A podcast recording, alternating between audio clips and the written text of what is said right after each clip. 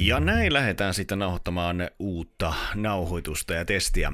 Muutaman testin jälkeen päästään tähän vaiheeseen, että voidaan sanoa, että ollaan miltei valmiita starttaamaan pääsiä. Sen jälkeen se sitten alkaa.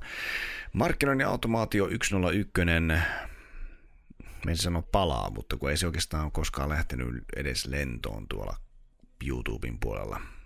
Syystä, että no ei mennä niihin syihin. Mutta nyt, koska ää, lähellä sydäntä on podcastaminen ja lähellä sydäntä on myös markkinointi, niin yhdistetään nämä kaksi asiaa ja markkinoinnin automaatio 101 jatkossa siis lähtee podcast-saralle.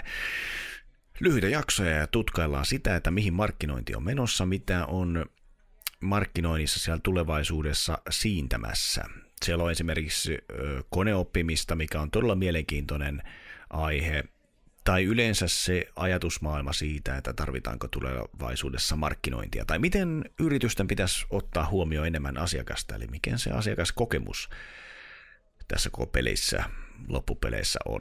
Muun muassa näitä asioita ja mitä kaikkea käsitellään tässä, kun Pörni lähtee luotsamaan omaa katsanta suuntaansa kohti markkinoinnin tulevaisuutta podcast-sarjasta, joka tunnetaan nimellä Markkinoinnin automaatio 101.